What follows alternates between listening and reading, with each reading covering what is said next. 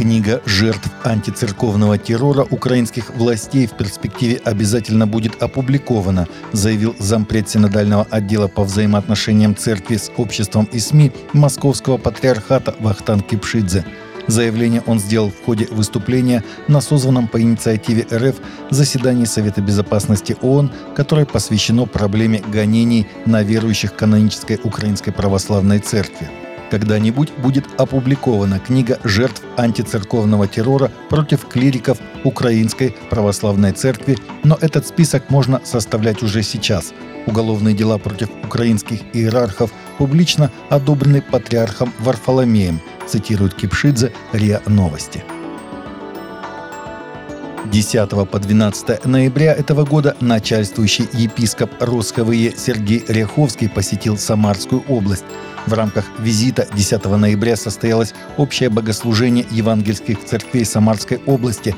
На мероприятии были зачитаны приветственные письма от руководства Самарской области и города Тольятти.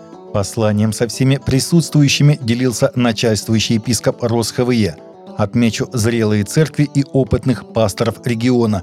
Верующие региона действительно являются светом этому миру и солью для этой земли. Благодарю Бога и молюсь, чтобы все намеченные планы были реализованы, прокомментировал Сергей Ряховский.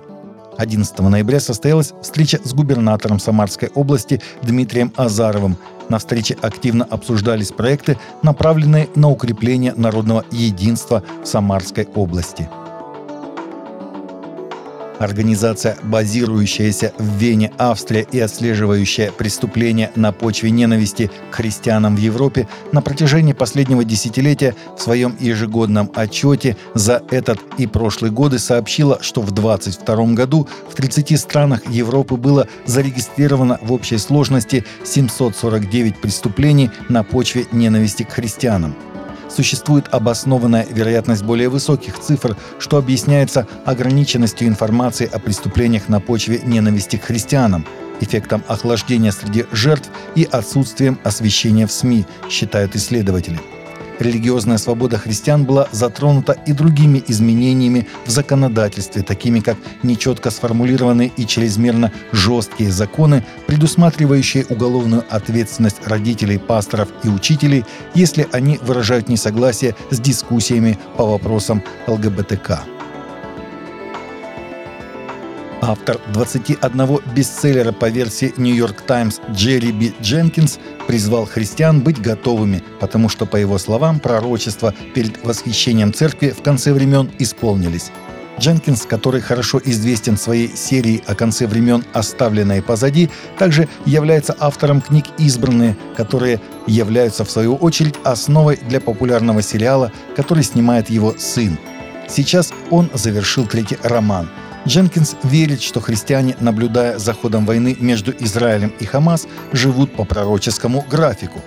Пророчества действительно говорят, что Израиль подвергнется нападению со всех сторон, и, похоже, это происходит сейчас. А затем говорится, что Север и Великая армия с Востока также нападут, считает писатель. Христианский писатель, режиссер и телепродюсер Уоррен Маркус, чья работа на телеканале CBN изменила жизнь миллионов детей по всему миру, отошел в вечность.